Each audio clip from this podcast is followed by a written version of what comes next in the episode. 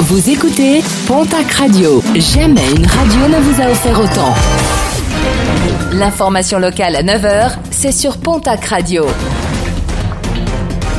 Bonjour Jean-Marc Courage Sénac. Très belle journée et merci de votre fidélité.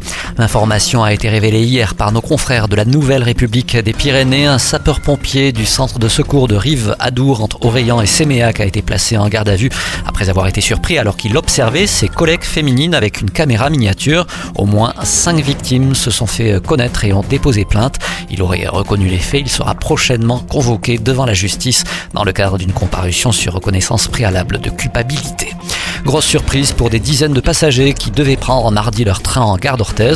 Le train ne s'est pas arrêté et a poursuivi son chemin direction Dax et Bordeaux. Un oubli de la part du conducteur selon la SNCF qui précise que les passagers ont pu rejoindre leur destination un peu plus tard. Grande soirée hypnose du côté du CAC de Séméac, le centre Albert Camus. Ce sera ce vendredi une soirée en faveur du service oncologie radiothérapie de la polyclinique de Lormeau.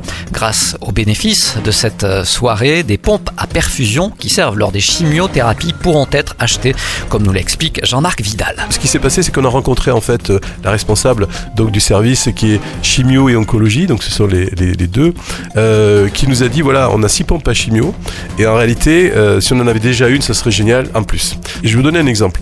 Lorsque j'ai fait la distribution des affiches, j'ai rencontré dans des commerçants de Tarbé, j'ai fait, les gens m'ont croisé, ils entendront, ils me reconnaîtront. effectivement, quelqu'un m'a dit, ça me parle.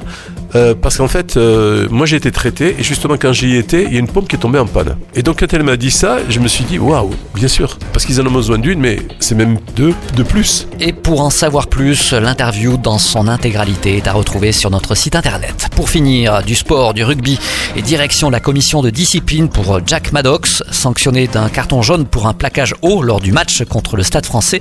L'arrière de la section paloise sera auditionné mercredi prochain par la commission de discipline et des règlements de la Ligue nationale de rugby.